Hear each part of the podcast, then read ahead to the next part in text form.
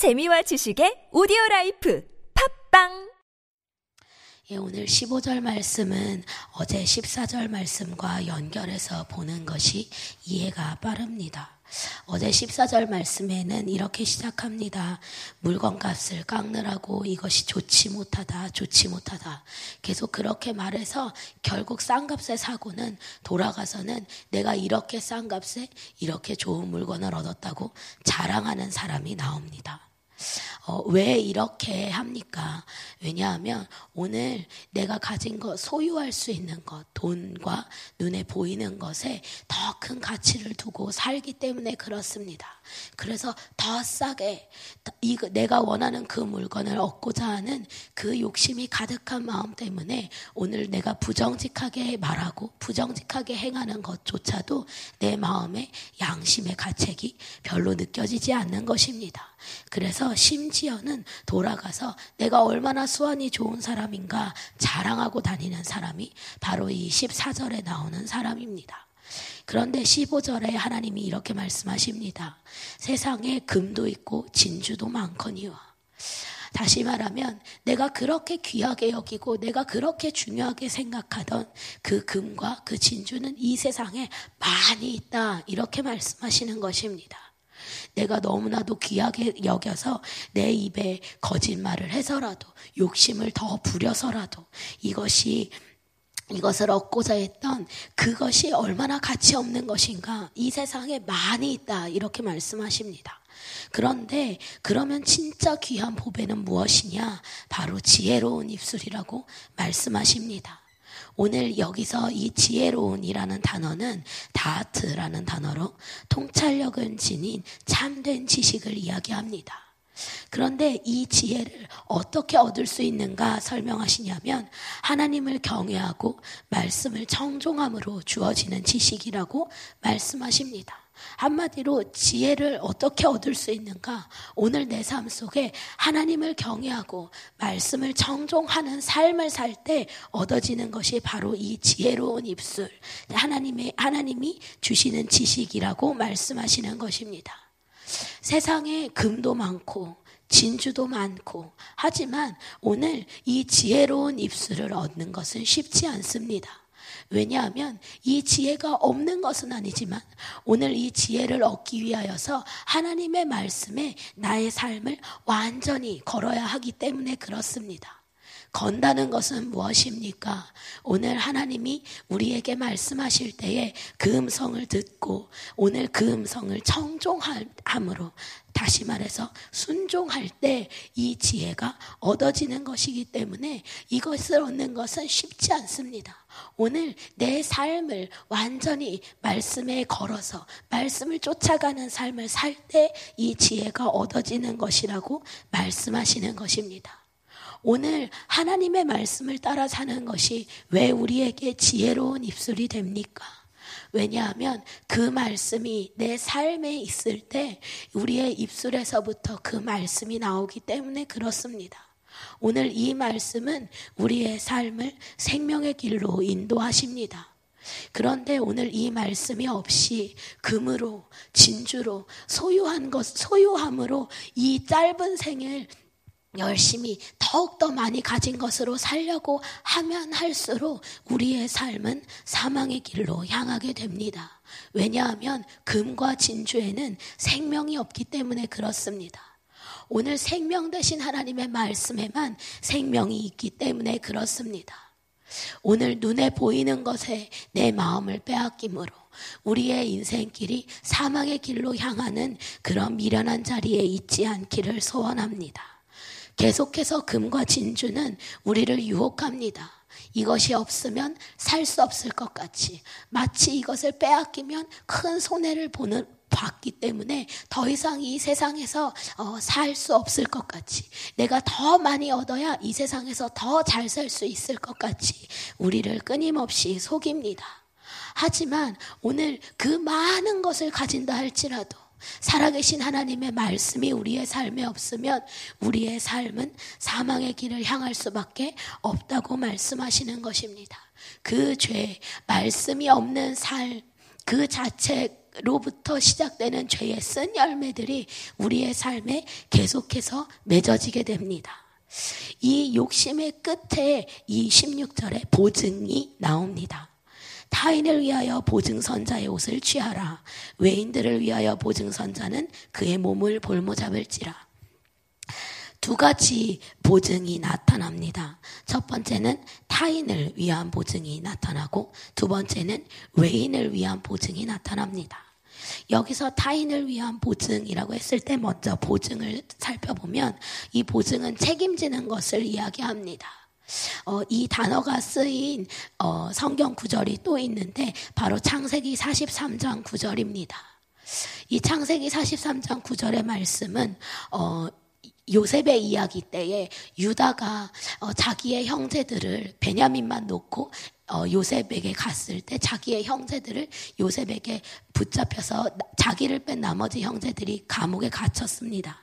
그런데 그때에 가서 베냐민을 데려오라고 요셉이 이야기하는데 이 아버지가 얼마나 애타는 마음으로 베냐민만은 데려가지 않으려고 했는데 이 요셉이 베냐민을 요구하자 그러자 유다가 찾아가서 자기의 형제들을 위하여 아버지에게 부탁할 때 바로 이 담보라는 단어가 나옵니다. 어, 함께 잠깐 읽어보겠습니다. 어, 시작. 내가 그를 위하여 담보가 되오리니 아버지께서 내 손에서 그를 찾으소서. 내가 만일 그를 아버지께 데려다가 아버지 앞에 두지 아니하면 내가 영원히 죄를 지리이다. 한마디로 이 보증 선다는 것, 담보라는 것은 이렇게 큰 책임을 이야기하는 것입니다. 만약에 이 베냐민에게 무슨 일이 생기면 그러면 내가 그 죄를 영원히 지겠습니다. 내가 책임지겠습니다. 내가 내 생명을 다 걸고 책임지겠습니다. 이렇게 이야기하는 것이 바로 보증인 것입니다. 그런데 이 책임을 과연 인간이 질 수 있습니까? 다른 사람에 대한 것, 책임을 사람이 질 수 있습니까? 내가 질 수 없음에도 불구하고 오늘 이 물질의 눈이 멀어서 보증을 서는 자리에 가게 되는 것. 이것이 바로 우리의 삶에 어, 눈에 보이는 것만 쫓아가며 살다가 돌아오는 쓴 열매인 것입니다. 타인을 위하여 보증선자는 외인을 위하여 보증선자보다 조금 더, 조금은 나아 보입니다. 그의 옷을 취하라. 이렇게 이야기하십니다. 오늘 입고 있는 옷을 가져가라. 그래서 책임지게 해라. 이렇게 이야기하시는데, 그런데 여기서 외인들을 위하여 보증선자가 나옵니다. 이 외인이라는 단어는 주, 주르라는 단어로 이방인들 혹은 창녀들을 이야기하는 단어입니다. 한마디로 이 외인이라는 것은 달리 외인이 아니라 죄인들을 향하여서 이 외인이라고 지금 이야기하고 계시는 것입니다. 그런데 하다가 하다가 이 죄인들 때문에 창녀들을 위하여 보증 서는 자리에까지 가게 되는 것입니다. 그런데 그 창녀들을 위하여 보증 섰을 때 과연 다시 돌려받을 수 있을까요? 절대 없습니다. 그렇기 때문에 창녀들을 위해서 보증 선자를 에게는 그의 몸을 볼보 잡 아라 라고 이야기하십니다. 절대로 돌려받을 가능성이 없으니 그 몸을 볼모 잡으라고 이야기하시는 것입니다. 아무런 분별을 할 수 없는 상태. 이 죄에 대하여서 전혀 거리낌이 없고 이 죄가 얼마나 무서운 것인지 전혀 느껴지지 않는 상태. 당장 눈앞에 보이는 것, 당장 내 계산에 어, 이익이 될 만한 것, 이것들을 찾아 찾아 찾아가다가 결국 그 죄인 된 자들의 를 위해서도 보, 어, 보증을 설 수 있는 자리에 있을 수 있을 만큼 죄에 대하여서 완전히 무감한 상태. 그 끝은 결국 나의 생명을 빼앗기는 데까지 가게 된다고 이야기하시는 것입니다. 이것이 오늘 이 세상의 모든 기준과 세상의 모든 가치들, 세상에 가치 있다 말하는 것들이 우리에게 돌려주는 죄의 쓴 열매입니다. 그것이 당장에는 달콤하게 느껴집니다. 하지만 결국은 그 입에 모래가 가득하게 되리라 이렇게 말씀하십니다. 17절에 속이고 취한 음식물이 나옵니다. 그런데 이것을 원어의 단어로 다시 어, 번역해 보면 거짓말의 빵이라고 나옵니다. 한마디로 속이고 취한 음식물이란 무엇인가? 오늘 거짓말의 빵이라는 것입니다. 그 빵을 입에 넣었을 때는 달콤합니다. 맛이 좋은 듯 합니다. 이 맛이 좋은 듯 하나라는 단어는 아레브라는 단어로 달콤하다는 뜻을 가지고 있습니다. 속이고 취한 음식물은 그 사람에게는 당장 달콤하게 느껴집니다. 내가 손해본 것도 없어 보이고, 당장 내 입에 넣을 빵도 있고, 이것이 얼마나 나에게 달콤한가. 어, 이 죄가, 죄가 가져다 주는 그 달콤함에 현혹됩니다. 아주 아주 맛있게 느껴집니다. 하지만 그 후에 그 죄의 열매가 돌아옵니다. 그 입에 모래가 가득하게 되리라. 이것은 그 입에 한가득 자갈이 가득 차서 고통스러운 상태를 이야기합니다. 당장 거짓으로, 당장 나의 유익으로, 당장 나의 어, 원함으로 이 얻어서 거짓말을 해서라도 얻어서 내 입에 달콤함, 당장 내 나에게 훨씬 더 편안한 죄를 선택함으로 나에게 느껴지는 이 육체에 느껴지는 달콤함이 있을 수는 있습니다. 하지만 그 달콤함에 속아서 끊임없이 죄를 짓다가 보면 결국 우리 입에 가득한 모래, 가득한 자갈이 어, 가, 가득한 자갈을 경험하게 됩니다. 내 입술에 지혜로운 말, 하나님의 말씀이 있어야 하는데 끊임없이 죄를 선택하고 끊임없이 정욕을 선택하고 끊임없이 세상을 선택했더니 그것이 나의 생명을 앗아가는데 입에 자갈이 가득한 상태의 그 고통까지 가져다 준다고 이야기하시는 것입니다. 어떻게 하면 이 자리에서 벗어날 수 있습니까? 어떻게 하면 죄와 생명 이 두 가지 갈림길에서 끊임없이 내가 나 자신과 전쟁함으로 승리할 수 있습니까? 18절에 보니 경영은 의논함으로 성취하나니 지략을 베풀고 전쟁할지니라 이렇게 말씀하십니다. 여기서 어, 의논은 배차라는 단어로 충고와 조언을 이야기합니다. 그리고 지략을 베풀고라는 단어는 충고들로 조언들로라는 뜻입니다.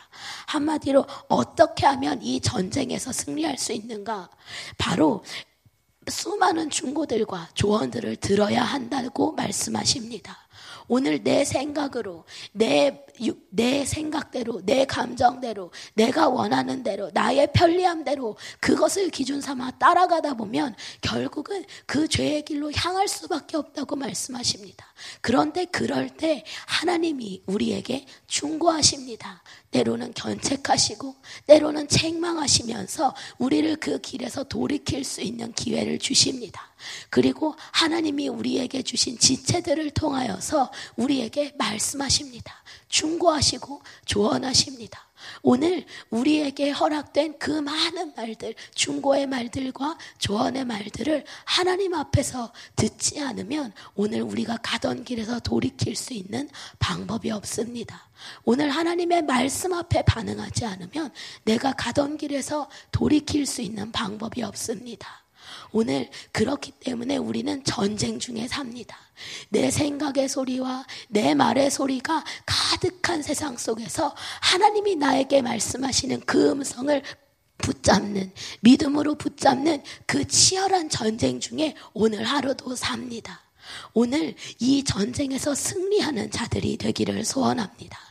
끊임없이 내 생각과 내 방법대로 살고 내 육신의 소욕대로 살아서 오늘 세상의 가치관을 따라가다가 결국은 거짓말에 속아 내 당장 달콤한 것, 당장 나에게 유익처럼 느껴지는 것, 그것을 선택하느라고 사망의 길을 향할 수밖에 없었던 자리에 있었다면 이제는 많은 중고와 조언들, 하나님의 말씀이 내 영혼을 찌르실 때 그 찔림에 정직하게 반응함으로 주님 앞에 엎드리고 주님의 도우심을 구하고 하나님을 의지하여 하나님과 함께 동행하는 삶을 사는 우리들이 되기를 소원합니다. 그, 그것이 바로 지혜로운 입술이라고 말씀하시는 것입니다. 오늘 우리의 삶이 하나님을 경외하고 또 하나님의 말씀 앞에 순종하는 삶을 사는 삶이 되기를 소원합니다. 이 시간에 우리 함께 동성으로 기도하실 때에 주님, 내가 끝까지 포기하지 않고 내가 끝까지 주님 앞에 불순종하기로 결단했던, 결심했던 그 마음을 주님 이 시간 하나님 앞에 내려놓습니다. 그리고 하나님의 말씀을 따라가기로 결단합니다. 주님과 동행하는 삶을 살기로 결단합니다. 하나님 내 안에 끊임없는 세상의 가치관과 끊임없는 거짓의 소리에 속지 않고 이제는 하나님의 말씀, 진리이신 하나님의 말씀을 따라가기로 결단하오니 하나님 내 입술에 거짓말의 빵이 있지 말게 하시고 아버지 내 입술에 지혜로운 하나님의 말씀이 있게 하여 주시옵소서. 그래서 오늘 우리의 삶에 하나님 말씀으로 인한 승리가 경험되고 말씀으로 인한 승리로 말미암아 예수 그리스도의 생명이 나타나는 흘러 넘치는 삶을 살 수 있도록 주님 도와 주시옵소서. 이것이 오늘 우리의 기도가 되기를 소원합니다. 함께 주님을 크게 세 번 부르시며 동성으로 기도하겠습니다.